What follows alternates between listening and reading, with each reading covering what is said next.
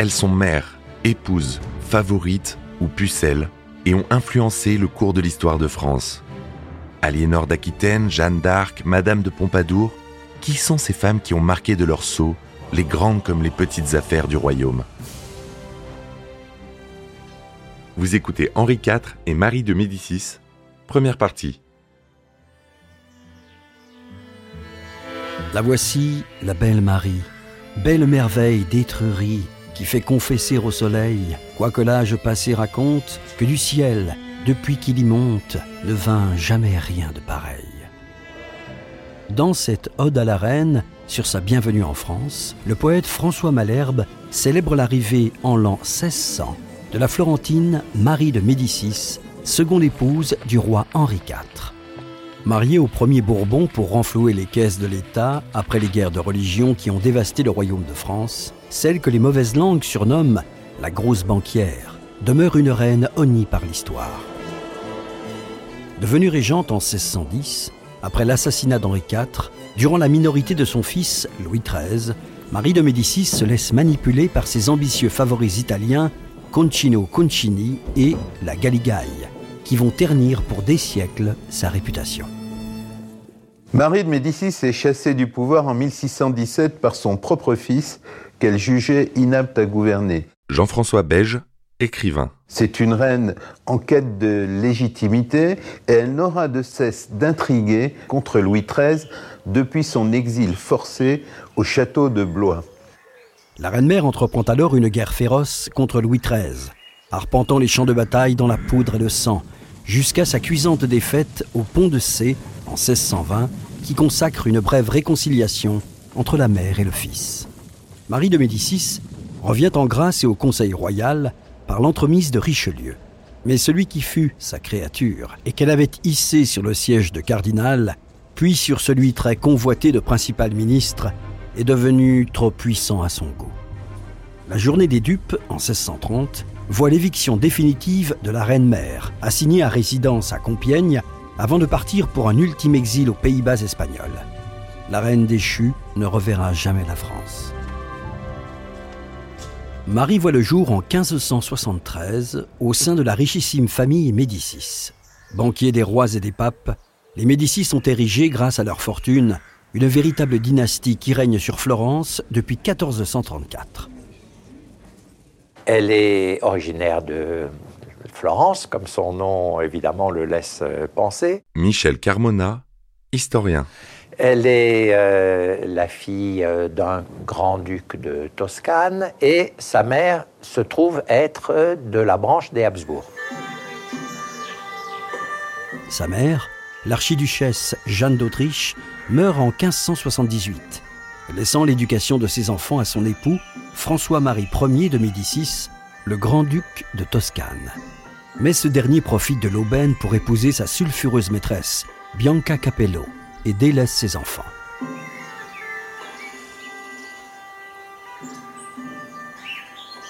Marie reçoit une éducation humaniste de princesse au palais Pitti de Florence.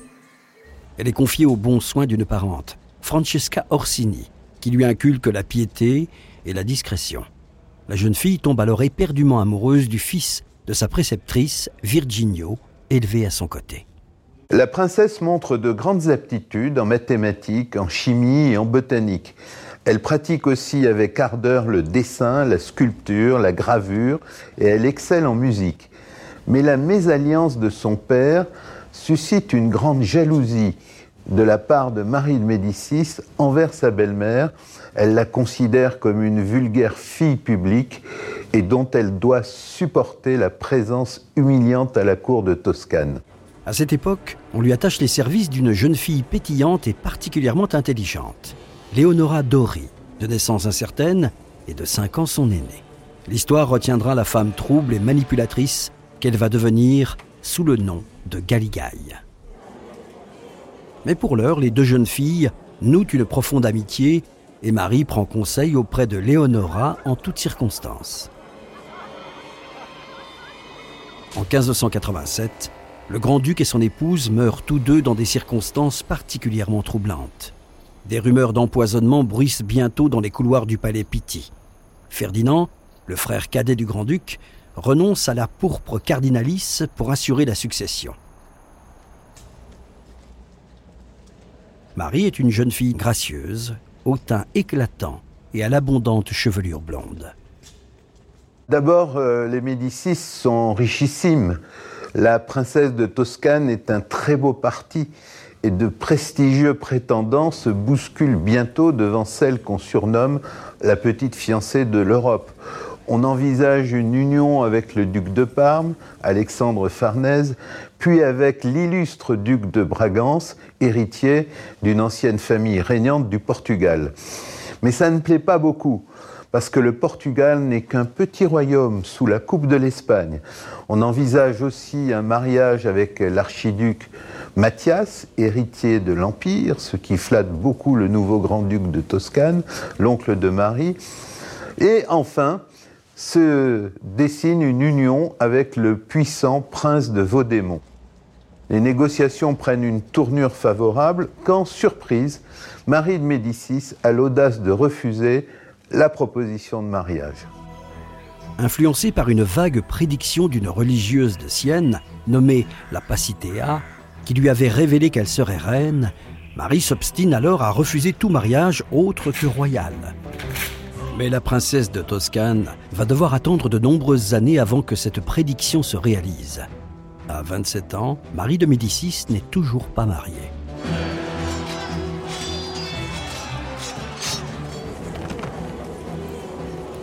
En 1589, le royaume de France est en pleine guerre de religion.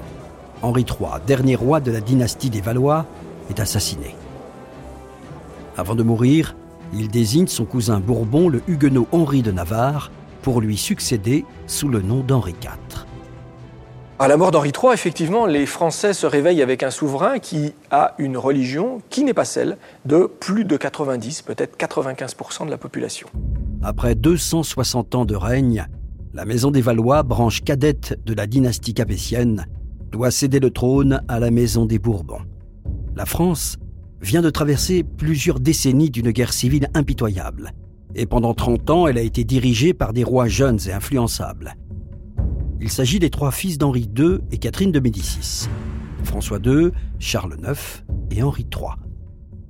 Pour sortir des dissensions religieuses qui l'y étouffent, le royaume a besoin d'un monarque fort et fédérateur roi sans couronne, Henri IV, premier Bourbon, doit encore lutter contre la Ligue catholique, véritable contre-pouvoir politique et militaire qui ne veut pas d'un protestant sur le trône de France. Non seulement c'est un hérétique, mais c'est ce qu'on appelle un relapse. Philippe Hamon, professeur d'histoire. C'est-à-dire quelqu'un qui a été catholique une partie de sa vie et qui est revenu à l'hérésie. Donc c'est encore plus grave. Euh, Henri IV a changé une bonne demi-douzaine de fois de religion entre sa naissance et 1589, et donc il ajoute à la casquette, si j'ose dire, de l'hérétique calviniste, du disciple de Calvin, la casquette de celui qui d'une certaine façon n'a pas vraiment de religion, qui est capable d'en changer et qui l'a prouvé maintes fois.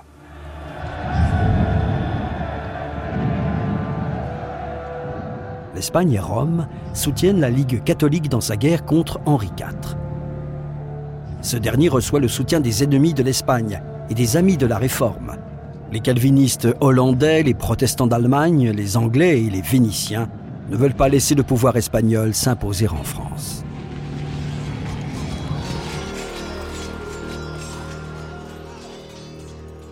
Le roi paie de sa personne dans les batailles, spécialement à Ivry. Nicolas Leroux, historien et professeur. Et c'est un grand événement militaire qui va entraîner le ralliement d'une partie de soldats, d'une partie de grands seigneurs qui voient désormais un peu le vent tourner en faveur de ce roi pourtant protestant. Le pape Sixte Quint, qui a excommunié Henri en 1585, comprend que la sauvegarde du catholicisme romain n'est pas la seule raison qui pousse le roi Philippe II d'Espagne à se mêler des affaires de la France. Il envisage donc la conversion au catholicisme d'Henri comme la condition préalable à son couronnement. Enfin, malgré la propagande de la Ligue catholique, la majorité des Français supportent mal l'ingérence de la monarchie espagnole et préfèrent voir un Français, même hérétique, ceindre la couronne. Le, Français lambda euh, se doute bien que l'invasion espagnole euh, pour garder la couronne catholique euh, cache quelque chose. Michel de Decker, écrivain d'histoire. Que c'est un jeu trouble, que c'est un, c'est interlope. Si bien que euh, Philippe II et son armée d'Espagnols n'est pas du tout, du tout bien apprécié euh, sur le territoire. C'est donc dans ces circonstances que le roi précipite les choses. Il décide de faire le saut périlleux justement pour couper court aux prétentions des autres princes, voire princesses, à la couronne de France. C'est une conversion largement politique. Le 25 juillet 1593, le roi abjure la religion réformée dans la basilique de Saint-Denis. Le soir même, le royaume est illuminé par les innombrables feux de joie allumés par une population en liesse.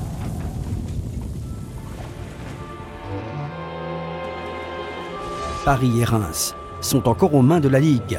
Henri IV est donc sacré à Chartres le 27 février 1594. Un mois plus tard, le roi entre triomphalement dans la capitale.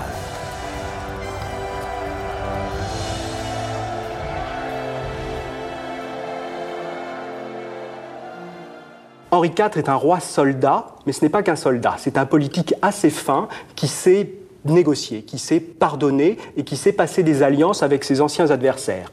Et c'est ce qu'il fait en particulier avec les villes ligueuses qui se rallient, il pardonne, ou bien avec les grands seigneurs catholiques de la Ligue, à qui il va également pardonner, à qui il va même donner des pensions, des dons assez importants pour oublier le passé. Il mène une politique de clémence, qui surprend d'ailleurs, une politique de clémence qui va être jugée comme inspirée par Dieu.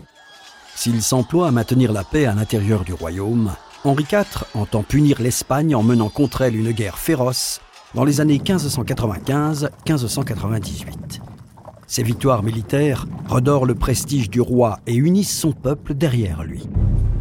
Pendant que les négociations de paix avec l'Espagne suivent leur cours, Henri IV se tourne vers le problème intérieur le plus urgent, la revendication de liberté religieuse des protestants. Avec la signature de l'édit de Nantes, le 13 avril 1598, le roi met un terme à 36 ans de guerre de religion qui ont épuisé le royaume. Les Huguenots sont amnistiés des crimes commis durant la guerre civile. Cet édit de tolérance reconnaît le protestantisme et, au nom de la liberté de conscience, autorise l'exercice du culte réformé le mot de tolérance, qui pour nous est devenu un mot très positif aujourd'hui, ben en fait, tolérer, c'est accepter du bout des lèvres. Philippe Hamon, professeur d'histoire. Mais la majorité catholique et le roi catholique tolèrent l'existence euh, d'églises protestantes sur le territoire. Et pour donner plus de garanties aux protestants contre des velléités de reconquête par la force de la part du catholicisme, les protestants disposent d'un certain nombre de places fortes qui sont à eux, qui sont payées par le trésor royal, mais dans lesquelles il y a des capitaines et des garnisons protestantes. C'est ce qu'on appelle les places de sûreté, en somme les places qui les garantissent. Henri IV établit la coexistence non violente de deux confessions dont une est légitime et pas l'autre. Mais il devient quand même, grâce à l'édit de Nantes, ce symbole, ce souverain symbole de euh, l'exercice de la tolérance et, j'allais dire, d'un pouvoir politique qui parvient à imposer la tolérance à des sujets euh, partagés entre deux confessions religieuses. Pourtant, l'édit ne satisfait pleinement aucune des deux factions et l'équilibre demeure fragile. Le roi a maintenant 46 ans et lorsqu'il tombe gravement malade, chacun se rend compte du cataclysme qui s'abattrait sur le royaume s'il venait à mourir sans héritier. Depuis 1572, il est marié à Marguerite de Valois, la fille d'Henri II et Catherine de Médicis. Mais les époux vivent séparés, chacun mène sa vie amoureuse de son côté. Marguerite se montre favorable au divorce. On cherche donc à Henri IV une épouse digne de son rang, mais le roi qu'on surnomme le ver galant, en référence à ses nombreuses conquêtes féminines, entend épouser sa maîtresse, la belle Gabrielle d'Estrée, qui lui a déjà donné deux fils. La cour s'indigne, et Marguerite de Valois ne peut consentir à laisser sa place à une fille de basse naissance. Gabrielle meurt opportunément le 10 avril 1599. Pour sortir le roi de son chagrin, son entourage lui présente la jeune et virginale Henriette d'Entragues, fille de Marie Touchet, elle-même ancienne favorite du roi Charles IX. Henri IV tombe sous son charme et promet le mariage à la belle, aux grandes dames du principal ministre Sully, qui s'empresse de déchirer une imprudente lettre signée de la main du roi. La France sort exsangue des guerres de religion et doit aux Médicis la somme astronomique de 1 174 147 écus.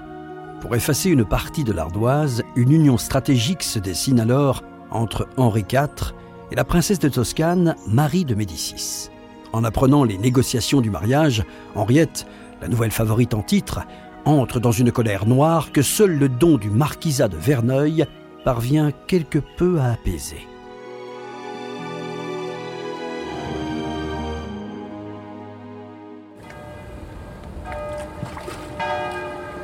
Henri IV ne connaît pas encore sa future épouse et il ne possède qu'un portrait qui représente Marie de Médicis à l'âge de 17 ans. Jean-François Beige, écrivain. Or, elle en a aujourd'hui 27.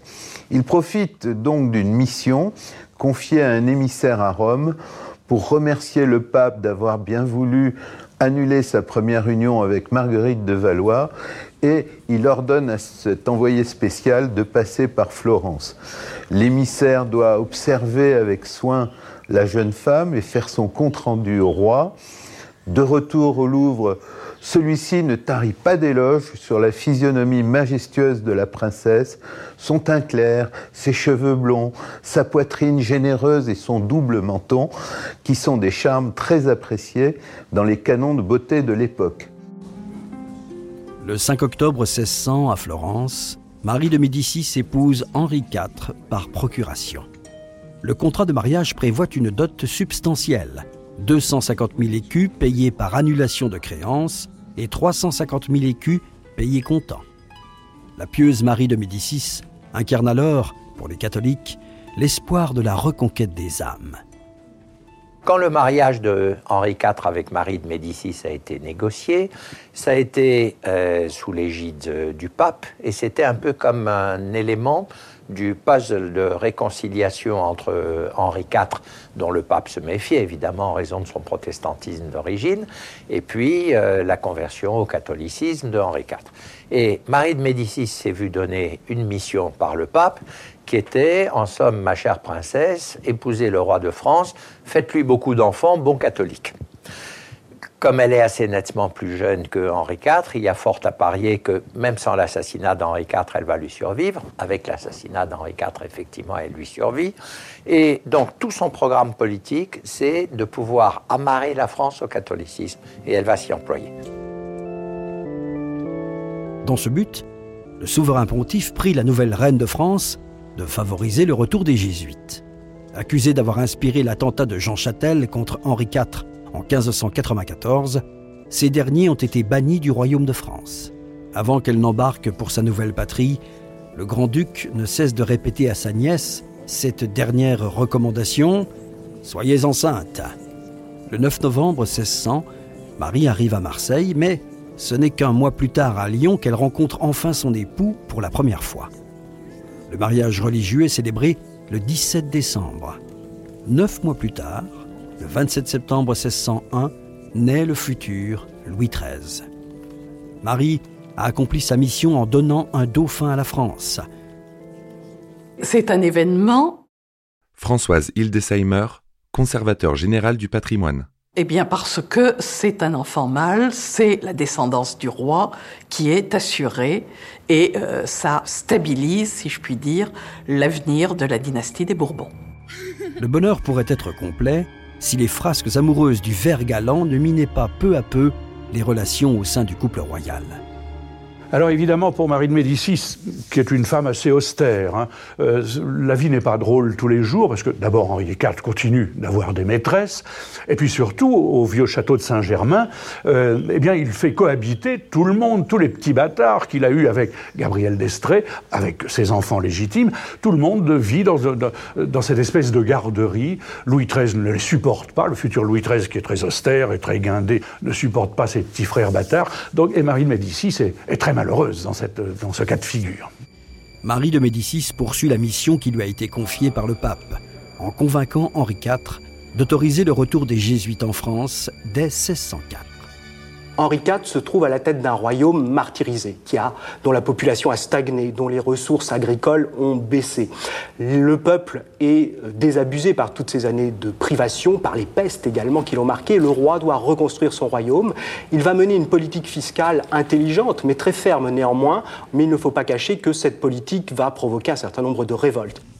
Avec l'aide du duc de Sully, principal ministre et grand administrateur, Henri IV travaille à restaurer les finances et à réorganiser efficacement le royaume. Habituée à la fantaisie de la cour de Toscane, Marie de Médicis découvre la rigidité de la maison de la reine qui compte près de 500 serviteurs. C'est une petite société vouée à assurer la tradition du bon service et chaque charge revient à une famille qui sert la monarchie depuis des générations. On peut dire qu'il y a ainsi de véritables dynasties de serviteurs. C'est Antoinette de Ponce qui est la première dame d'honneur de la reine et donc le grand chef d'orchestre de cette administration particulière. On prête d'ailleurs serment de fidélité entre ses mains, mais voilà, Marie de Médicis est arrivée avec sa suite italienne et elle entend bien imposer son amie d'enfance, Leonora Dori, la fameuse Galigaï, comme dame d'Atour. Bref, on la marie à Concino Concini, un noble italien qui a aussi fait partie du voyage, et Marie de Médicis impose son amie à la cour. Dans sa lutte acharnée pour conquérir son trône, Henri IV a noué des alliances avec l'Angleterre en 1603 et avec les princes protestants allemands en 1610. Pour l'amour de sa nouvelle conquête, Charlotte de Montmorency, il envisage même d'entrer en guerre contre les Habsbourg. Après les innombrables tentatives d'assassinat fomentées contre lui et l'épuisement causé par les guerres de religion, la santé du roi décline, laissant entrevoir la possibilité d'une régence. Marie de Médicis prêche en faveur du sacre qui lui donnerait toute la légitimité nécessaire au cas où le roi viendrait à disparaître, car le futur Louis XIII est encore mineur. Le 13 mai 1610, Marie de Médicis est sacrée à Saint-Denis avec tous les honneurs. Le lendemain, 14 mai 1610, alors que son carrosse emprunte la rue de la Ferronnerie à Paris, Henri IV est assassiné par un fanatique religieux, François Ravaillac. Il laisse à son fils, le jeune Louis XIII, un royaume agrandi qui représente près des 4 cinquièmes de la France actuelle et compte une population hétéroclite d'environ 12 millions de sujets. Mais ce territoire est encore désuni sur le plan religieux. Le roi a remporté les guerres de religion, si l'on peut dire. Nicolas Leroux, historien et professeur. Il a pacifié son royaume, mais il meurt tragiquement en 1610, assassiné par Ravaillac. Le choc est tellement fort, les Français sont tellement effrayés, ils ont tellement peur que les guerres civiles reprennent, comme elles avaient eu lieu pendant 30 ans auparavant, qu'ils vont idéaliser assez rapidement la figure de ce roi pacificateur, de ce roi Henri, qui a donné la paix au royaume de France.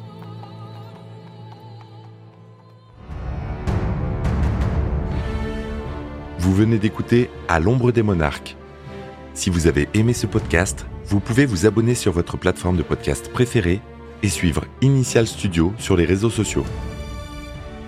À l'ombre des monarques est un podcast coproduit par Initial Studio et Merapi, adapté de la série documentaire audiovisuelle Les Rois de France, produite par Merapi.